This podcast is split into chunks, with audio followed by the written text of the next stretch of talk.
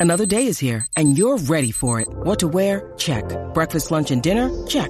Planning for what's next and how to save for it? That's where Bank of America can help. For your financial to-dos, Bank of America has experts ready to help get you closer to your goals. Get started at one of our local financial centers or 24-7 in our mobile banking app.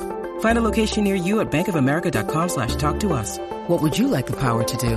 Mobile banking requires downloading the app and is only available for select devices. Message and data rates may apply. Bank of America and a member FDIC.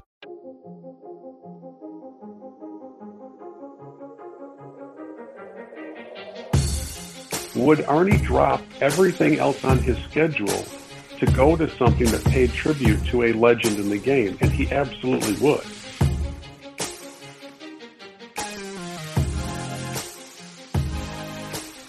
Okay, folks, welcome back to another episode of the Golf Unfiltered podcast. The first on this side of 100, as this is the 101st episode of our show.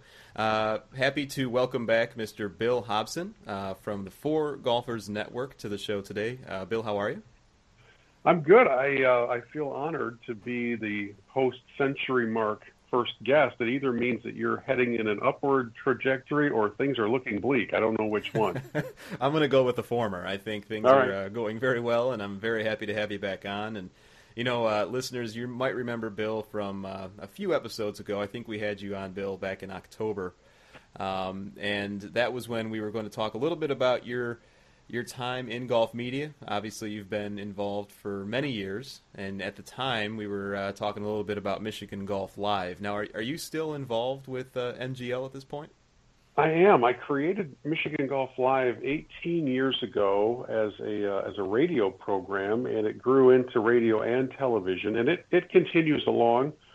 And here in my part of the world, in Michigan and, and in the Midwest, we're we have a pretty strong voice, and uh, we've we've been involved in golf for quite some time. Uh, but having the word Michigan in the title tends to landlock us a little bit, and so uh, just a, a couple of months ago, we launched the Fore Golfers Network. That's four with an E, because that's what we're frequently hollering after a shot. And um, and so we wanted to do something with a little bit more of a national scope to it. And so far, we've gotten off to a really encouraging start. Uh, you know, we haven't hit our hundredth episode yet, so you're the savvy veteran in all of this. Oh, But we have uh, through our first uh, few weeks, we've really had some great guests come on and really good responses. So we're we're excited, we're encouraged, and uh, it's funny. Last weekend was the uh, the largest consumer golf show in America. It just happens to take place near Detroit in Novi, Michigan. And um, I'm accustomed to going to uh, to events like that where people will say something about the television show, and that that's really nice, and that happened.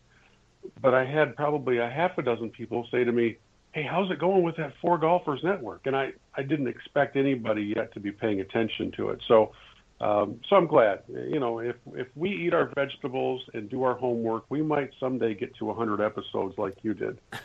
Well, that's great that you're already being asked about it. And listeners, the uh, the website is Fore Golfers Network, four with an E dot com.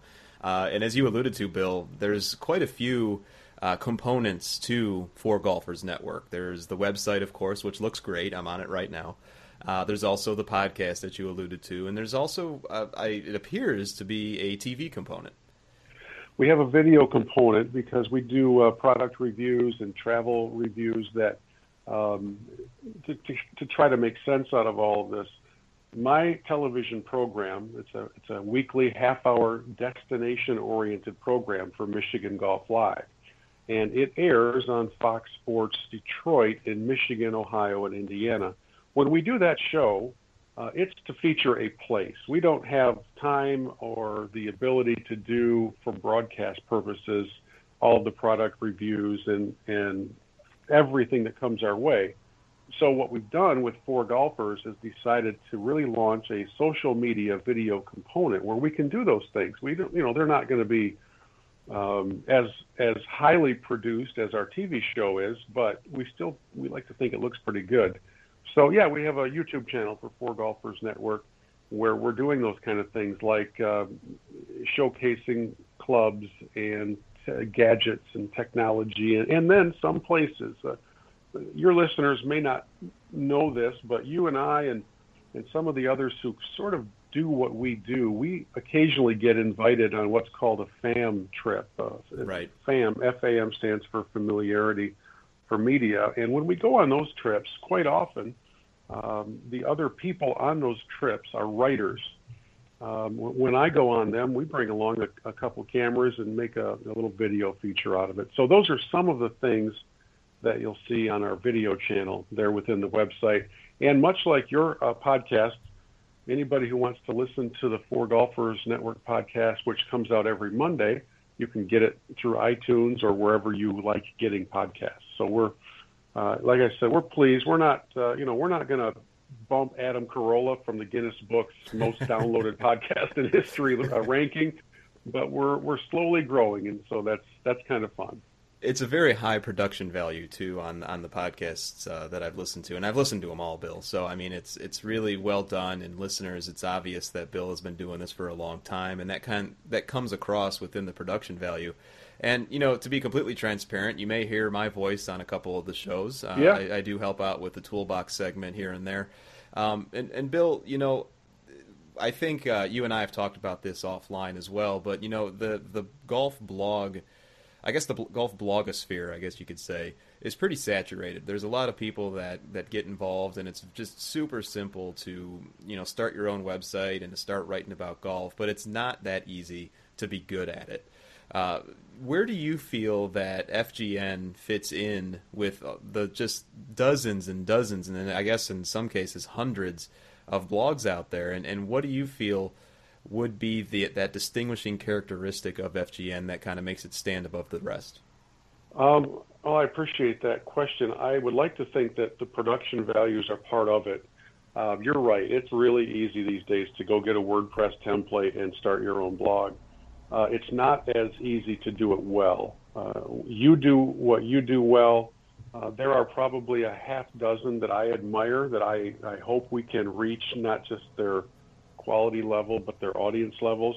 I don't necessarily know that there are very many that are mixing both audio podcasts along with video features like uh, like we're trying to do. But um, it's a strange world these days. You know, I I feel uh, a little bit of sympathy for the media managers at tournaments or equipment companies, uh, those vendors and those those inventors who have a story that they want to get out because there are a lot of um, I don't want to, don't want to say this too harshly, but there are a lot of um, writers or bloggers out there who have absolutely nobody paying any attention to them, but they're trying to convince those decision makers otherwise, just so they can get free gear or they can get a, a trip or something like that. Mm-hmm. Um, I can remember being on a fam trip years ago, and I won't say where it was too, but um, I did go back and tell the host about it later because that host and I have become friends. But I was assigned to play golf with this couple, and uh, they were they were an older couple. They were super nice, and I got to talking to them out on the back nine, and I said to the gentleman, "So where is it that everybody will see what you do, what you write about this place?" And he, without batting an eye, without hesitating for a second, says, "Oh, we're not writing anything." Hmm. And I said, "Well, I you know, I may just be the naive rookie here, but aren't we here for that very reason to provide some sort of coverage and content? He goes, yeah, yeah, but you know, who really reads that stuff and who really pays attention to it? We stopped doing that years ago. and my wife, my wife and I go on, you know, a, a dozen of these trips a year, and I was appalled to be honest with you, uh, yeah. Adam. I, I'm, um, I'm a big proponent in in, in at least attempting to model integrity. And if I'm not going to do what I tell you I'm going to do, then, then to me that's stealing. So uh, this these days, it's the wild west in the world of the blogosphere. Um, I'm proud to be able uh, to say to anybody who asks me, "You can find my content. Here are some of our statistics. And by the way, we we have nothing to hide. If, right. if, if you need something different from us, if you're expecting a 10,000 word story, I'm not going to write it. Mm-hmm. Why? It's not because I can't, it's because nobody's going to read it. Mm-hmm. And I, I've been greatly humored and also perplexed these days by some of the requests for did, will you will you write a story on it? well, no, I won't because nobody's going to read it. How about if I do a video for you and have you on our show? So delivering the content in the way that best benefits the guest, I think, is part of what we have to do. And uh, you're good at it. I, would like to think we're we're decent at it. There are a few that really are, um, um, and then there are a bunch of pretenders that, uh, frankly, I wish would get busted yeah. and just go away. I, I agree with all you. Look bad. Yeah, I, well, look bad. well, that's what it is. It's it's that they do make the rest of us look bad. And you know, Bill, it's funny. I I've uh, spoken to a couple brands that will go nameless uh, over the last month or so that just flat out hold a grudge against bloggers in general, and you know they. in to, to the point that you rose about you know equipment reviews you know obviously we do a lot on our site and yes at, at, you know most of the time the equipment that's sent my way and I've spoken freely about this on this podcast I get to keep and that's certainly a perk to providing something in return to that company. But I think for those individuals or bloggers, much like the people that you just described in your story, the couple that kind of went for a free trip, uh, there are those bloggers out there that do the same with equipment, and I think some companies are picking up on that. And I can tell you that one of the companies I spoke to is one of the leading uh, original equipment manufacturers and basically said, look, if you don't have access to TrackMan, all the data in the world that you know he he knew I didn't have access to. He says I'm not going to send you anything because that's what we want. And unfortunately, it sets a uh, a precedent that unfortunately not everyone's going to have. And it's not just sour grapes from my point of view, but it's really I provide a voice, and I'm sure you can say the same over at FGN, of the everyday golfer. And the everyday mm-hmm. golfer doesn't have access to these things. And so to kind of artificially limit access to equipment that you want re- regular golfers to buy just seems to be a disconnect, but I understand where they're coming from. Yeah, and on the other side of that, I've been asked a number of times by some of the equipment companies to provide exposure or an interview regarding a, a new release of, of, a driver or something without ever having it in my hands. And I've said, no, thank you. Right. Um, and I'm sorry, I'm calling them out. It's TaylorMade. Uh, they've changed the way that they've interacted with people mm-hmm. like you and with me that's and who I, I was talking they, about too, actually. okay, well, and I think they have fantastic equipment, but you can't call me and say or, or email me and say, "Would you have so and so on to talk about the M1 or the M2?" Until I've had a chance to put it in my hands.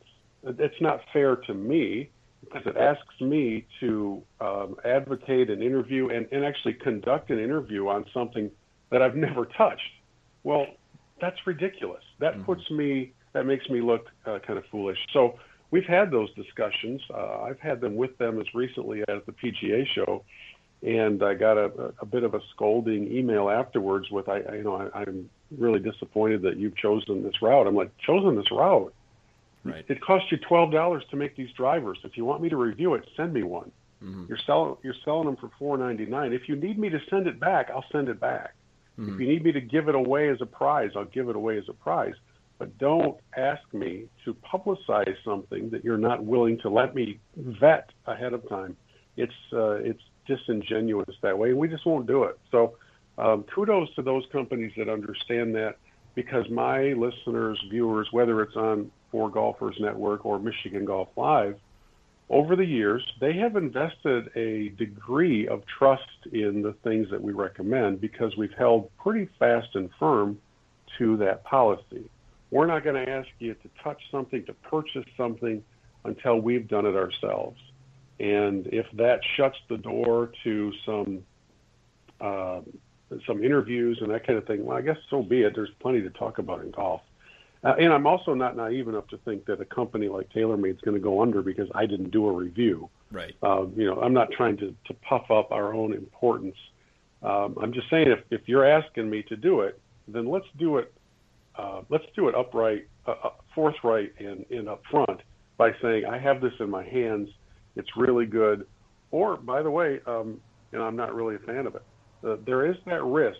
Mm-hmm. Um, I, I, I've done some things with a destination once where they did. They flew us out and they spent a lot of money on us, and the trip was not well executed. And the golf course where we played, which had hosted a U.S. Open, um, somewhere far out west, maybe by the name of Chambers Bay, uh, was a disaster. Mm. And um, I I didn't need to slam them. I just said this is not not the price you should be charging these days.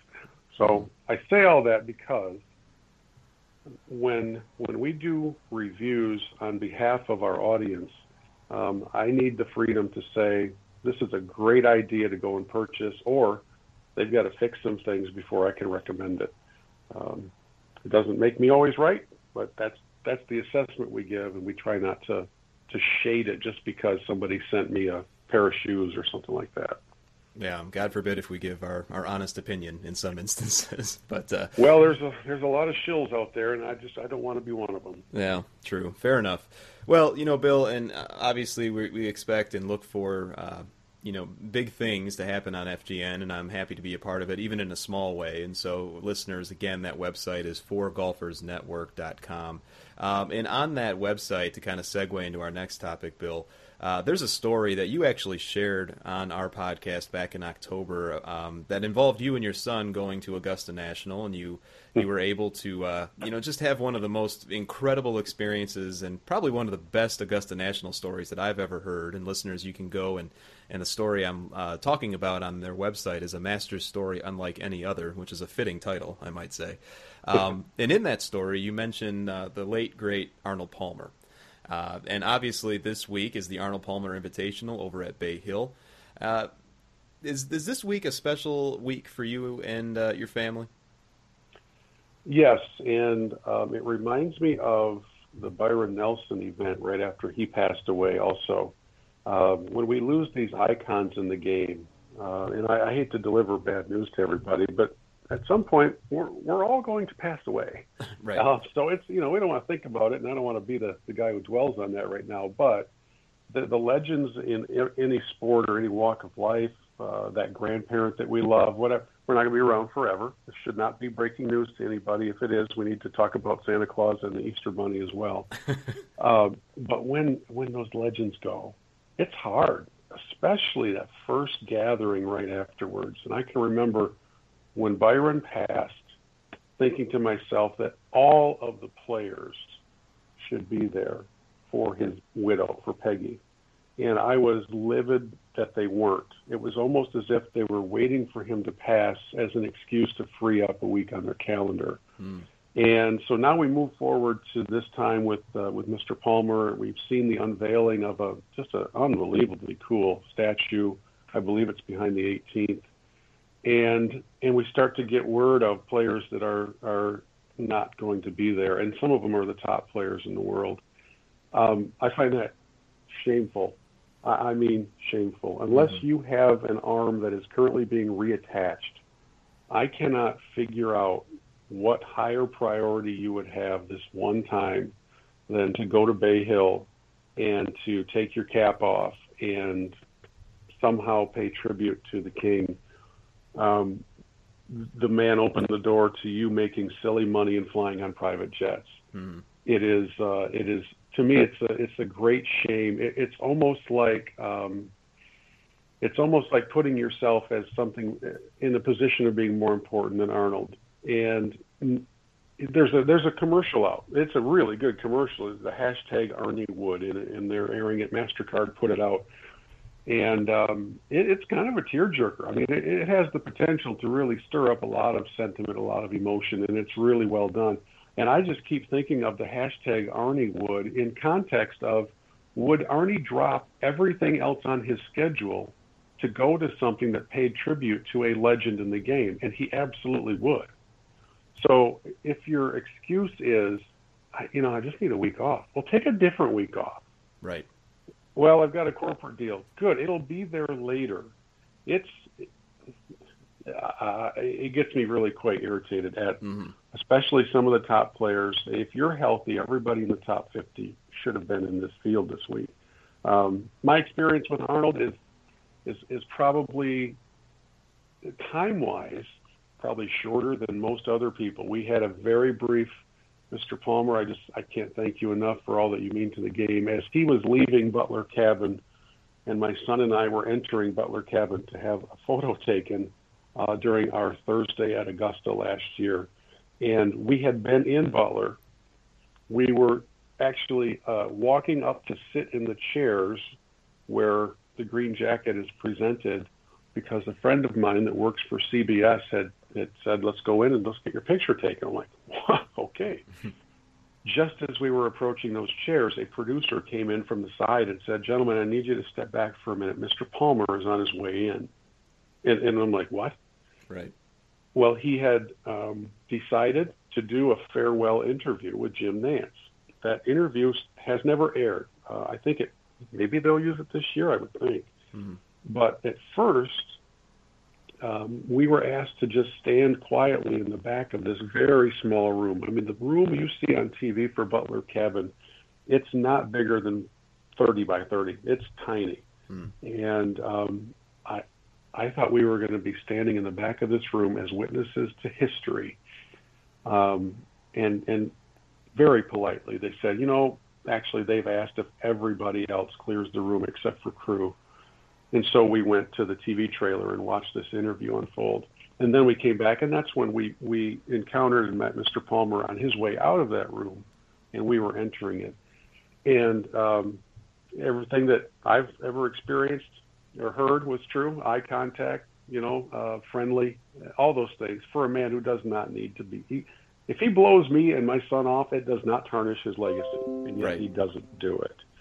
And I can recall being at Ryder Cup at uh, at Hazeltine, and right outside the merchandise uh, tent, they had a 10 foot tall mural for people to sign. And I watched people. This is you know he passed the week before. I watched people climb on each other's shoulders just to get up high enough to reach a spot on that canvas mural that they could sign because everything else, every literal centimeter, was filled in with people writing.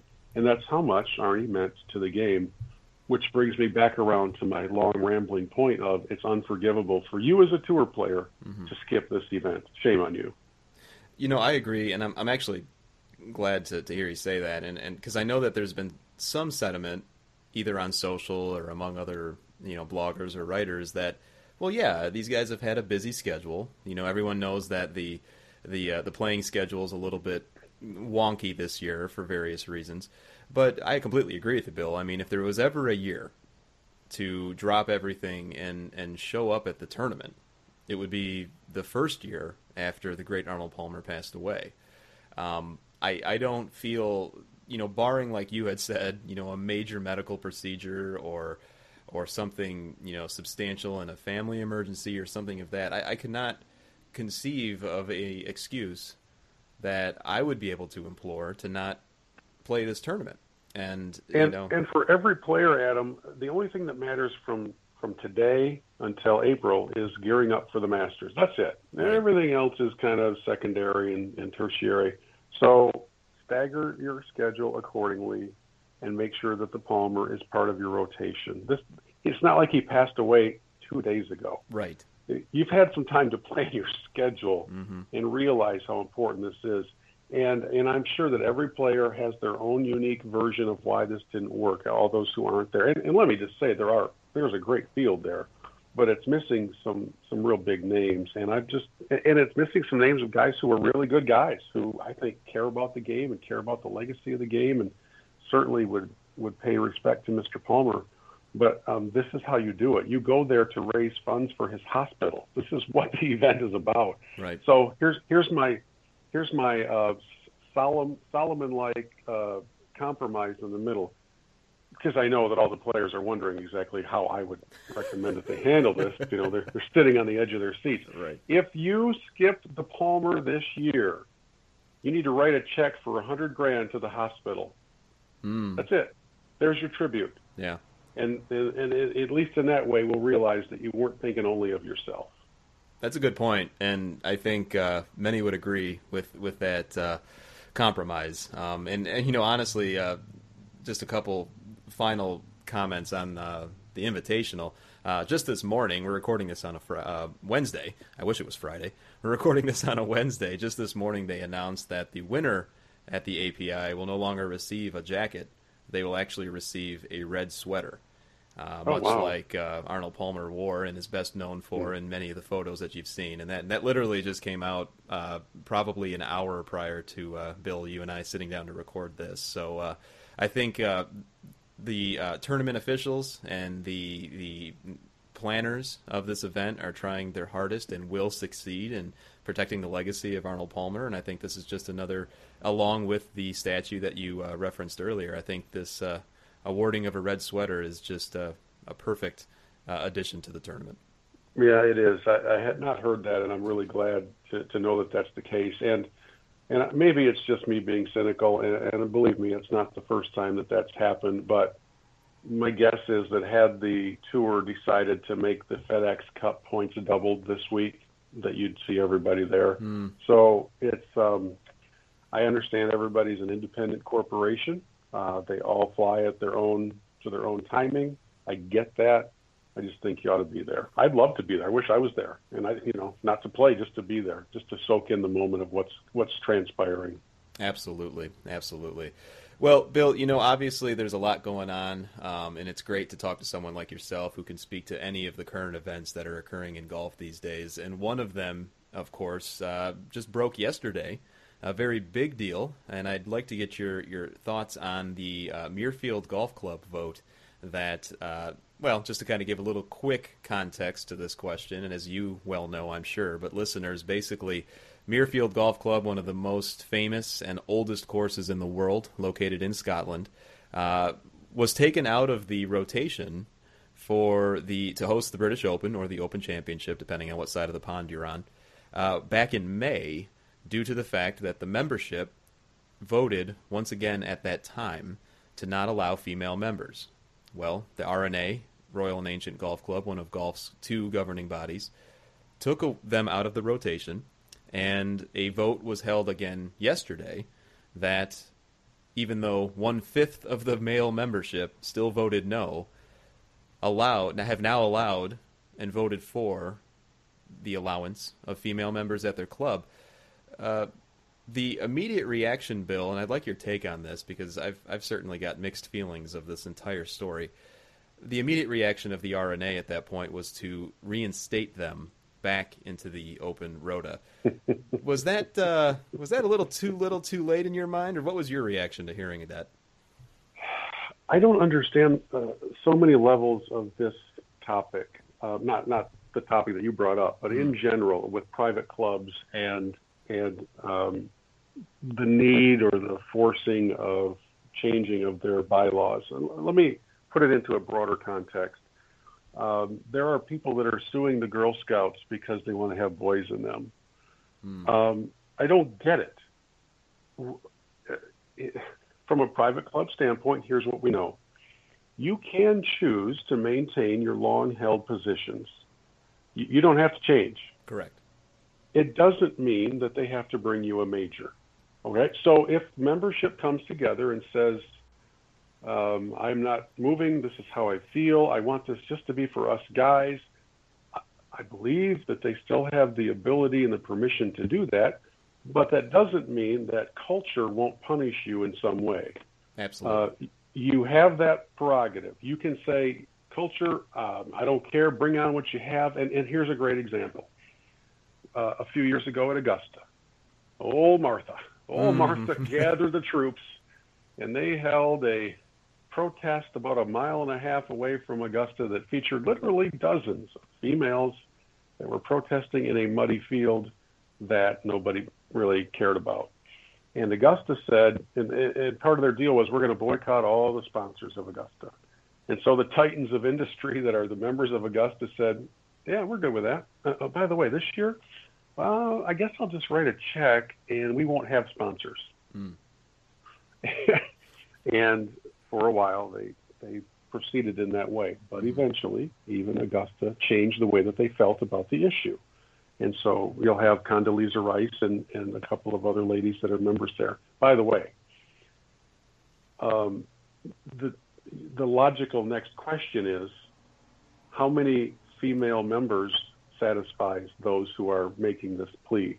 Well, exactly right, and not, not to inter, not to interject, but the, I, I, wrote something exactly to that point. I mean, I, correct me if I'm wrong, Bill, but I think Augusta, when they started, when they voted to allow female members in, I believe, 2012, since yeah. that time, there's only three female yeah. members.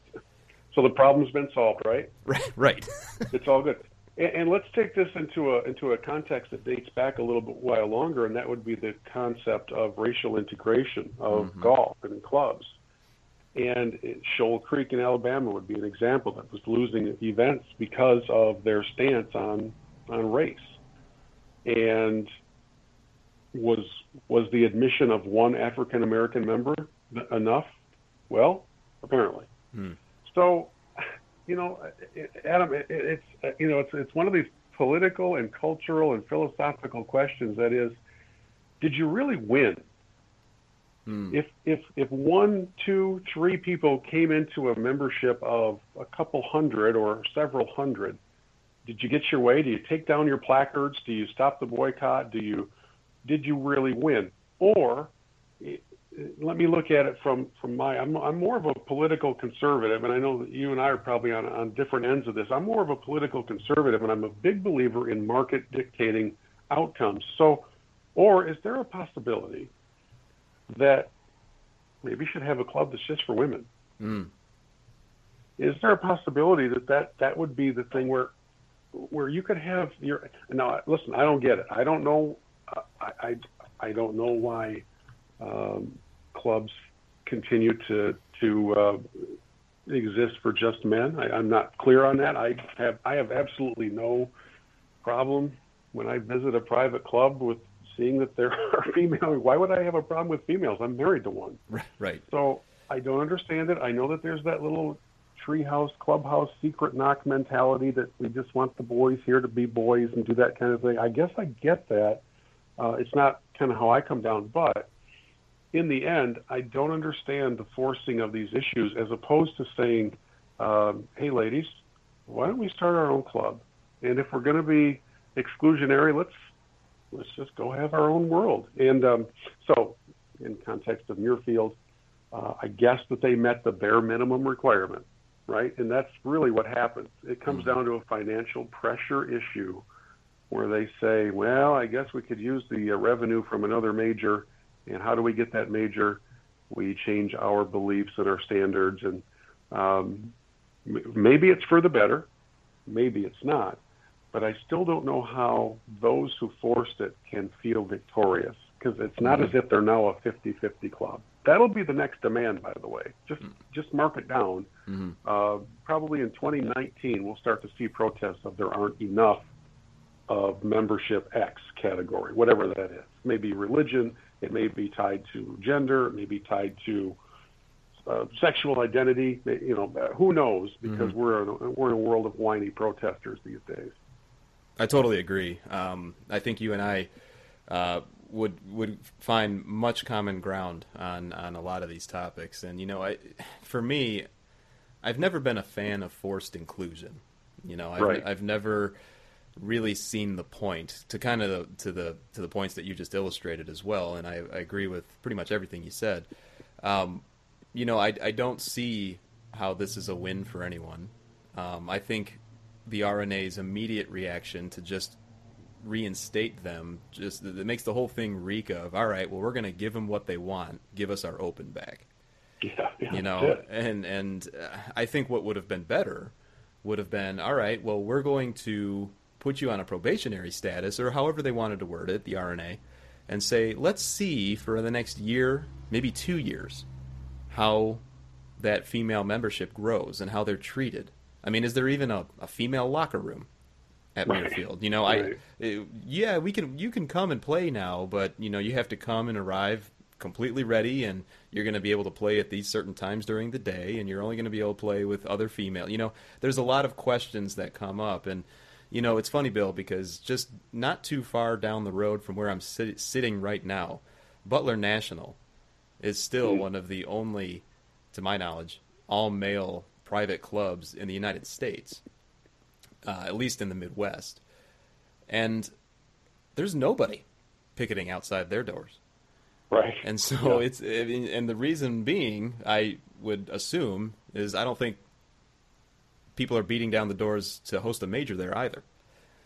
And so uh, it just becomes it all comes very suspect to me, and I think well, it's, it's selective outrage. it, that's what it exactly that's a great way to put it. It is selective outrage.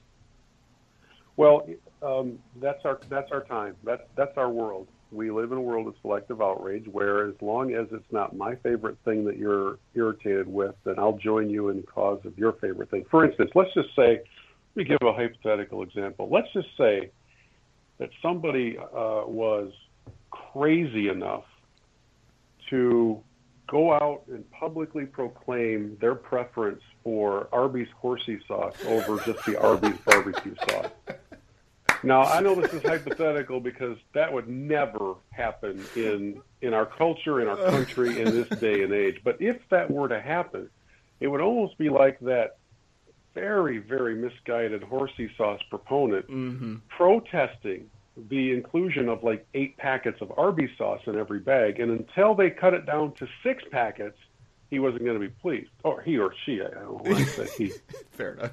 And so then, when Arby's publicly announced that they would limit their Arby's sauce distribution to just four packets per order, that person who is only horsey sauce would feel like they were victorious. Mm-hmm. When in reality, the Arby's sauce didn't go away, and nobody nobody proclaimed their love of horsey sauce.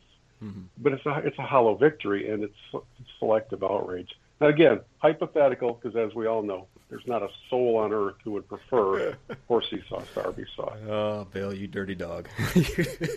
Listeners who uh, follow me on Twitter know exactly what Bill's refer- referencing. But uh, you know, it's it's a good example um, because uh, you know I don't know where this is going to go in, in, in the context of Muirfield, and I, I don't know if we're not going to hear the end of, of any protests, as you mentioned, and you know, I'm not here sit, sitting here and saying protests shouldn't occur. I mean, I think history has shown that when done right. appropriately and when done, you know, with enough vigor and and uh, you know, emotion and uh, I don't know, just uh, focus, you can change the world. But I I don't know. This when it's business related, especially in this case with Muirfield, it just seems like all right. Well, as I mentioned earlier, not to repeat myself, just give them what they want, give us back our open, yeah. and we're going to pretend like nothing happened. And these are not essential services that we're protesting. It is not as if Muirfield controls the electricity and water supply in their part of the world, and we're limiting it only to males. Right. This is this is golf. This is a privileged club and, and it begs the question to me, and I asked the same thing regarding Augusta back when Martha and the Marthettes were protesting. Well, why do you want in so bad? If they don't want you there, what? Why? Why is this now your reason to exist? And I've never really gotten a, a good answer to that question. Like you're not. Uh, if somebody told me, you know what, I we're not really big fans of tall, bald guys. Uh, my greatest desire on earth would not be to go find a way to hang out with them. Right. It would be to right. move on and enjoy my life in other ways, and I just don't. I don't get it. Yeah, it's it's going to be interesting to see how it plays out, and I, I'm sure that there are multiple courses, perhaps even Butler National at some point. We'll we'll have to go yeah. down this road as well. But you know, Bill, uh, thanks for going down that that path with me to kind of uh, transition back to FGN. And I know I uh, I know you're a busy man, and I don't want to keep you too long, but I did want to touch on just briefly uh, your most recent podcast episode, uh, where you had on a panel of golf rules experts, which I thought was a great episode, by the way. Mm, and thanks. Um, you know, it speaks a lot to the the more recent or the recent um, proposal that came from the USGA and the R&A on a, a few rules changes. Uh, I think you and I could probably talk about the rules changes at length. But uh, your first reaction to hearing the proposed rule changes, and did you have a favorite among the group? I was really, really pleased. Uh, the USGA has not had a great couple of years when it comes to uh, administering the rules, and partially it, it, tripped over its own feet in, in the complications thereof. You know, Dustin Johnson thankfully is mostly oblivious to all that goes on around him. So he didn't get too caught up in it. But those of us who were watching what was happening to him and his fellow competitors, by the way, were coming to his defense because the rules were being very poorly administered. So I know this has all been in the works for five years or more. Um, and the fact that it involves two of the stuffiest bodies in all of golf, the USGA and the R&A, I think makes it even more impressive that they were willing to tear it down to the foundations and try to rebuild in a way that would help to encourage people to play the game instead of scare them away from it. Um, the the, the leadoff guest on the on the podcast was Thomas Pagel from the USGA, and um, I know he has spent countless hours talking to media around the country about this. But I thought he was really fantastic in sharing um, some of the philosophy and some of the processes that went into it. And then as I brought in the other voices that you hear on that episode, um, most of them from my part of the world because they were at the, the Novi Golf Show. I was anticipating at least a couple to have some reservations, but everybody was thrilled that that the subject was being addressed. And yeah, there are little things in in there that we would like to tweak one way or the other, but I would say on the whole, uh, it's a it's a solid A on the report card for where they're headed. I would guess that stroke and distance will probably be brought up again, but even if it's not, this is such a monumental step forward uh, that I'm uh, the only thing that, that I'm I'm frustrated by is that they're waiting until 2019 to have it officially begin because um, I, I, understand why after uh, talking with Thomas Pagel, uh, but it would be it would be really nice if they were able to uh, to get things going maybe 2018. for one of the reasons would be that people may be testing out the new rules this year, mm-hmm. but they're not in effect yet, and so technically that should negate you reporting your round on your handicap. But let's not, you know, talking technically and in the weeds is what got us into this position to start with. So mm. it's all good. I'm really excited by it. As far as my favorite or, or some of those that, that, that really um, caught my attention, I'm really glad that the time for a lost ball is being cut. I wish mm-hmm. it was mm-hmm. cut to two minutes, but whatever, that's fine. Uh, five minutes seems like two hours when you're out there searching for your ball or somebody else's. And um, I'm also really encouraged by the little things like, you know, leave the flag stick in if you want to leave it in. Right. I, I think that's great. Um, I, I know it sounds silly and it's not really a time killer. And most of us, when we go out and play solo, do that anyways. But mm-hmm. uh, I'm glad that's in. I'm interested in the uh, the new procedure for taking a drop mm. uh, from as little as one inch but that's not the part that fascinates me the most. The part that fascinates me the most about that is I learned in the course of conversation how they used to do it. I did not know that they used to throw the ball over their shoulder. Yeah. And then they went to dropping it over their shoulder and then dropping it shoulder length out ahead of you. I cannot imagine a Mm-mm. situation where me tossing a ball was going to work out very well. um, there is there is a little potential for some confusion with the new measurements for taking relief um, it's either 20 or 80 inches. If it's from a hazard, it's 80 inches. Well, that's uh, that's tough to measure. Yeah. Uh, so, are you and I now going to be asked to review the 80-inch measuring devices that come to us in the mail? Hey, there's your here's your 80-inch stick. right. Um, you know it's not going to be long before somebody's debuting the world's best 80-inch measuring stick. But yeah, um, on the whole, I was really encouraged, and I think they they really have done a fantastic job with it all. I I I, um, I went through the list. I dug through the website. By the way, the USGA's website has a really good tour of each of the proposed rules and a video illustrating them, uh, all all of them, and it's it's worth taking a. It'll turn into about an hour of your time to go look through them all you know, I it's there's just so much good in the proposed changes, and you you illustrated some of the you hit on some of the bigger ones, and I agree with. Um, you know, to your point uh, about the uh, the measurement uh, difficulty, you know, I think another rule that basically has been nicknamed unofficially the Dustin Johnson rule is the yeah. uh, did, had, did the player actually cause the ball to move? And I think the proposal, and correct me if I'm wrong, Bill, is that if you are 95% certain that the player made that ball move, then action will be taken. My question is, well, what's the difference between 90% and 95%?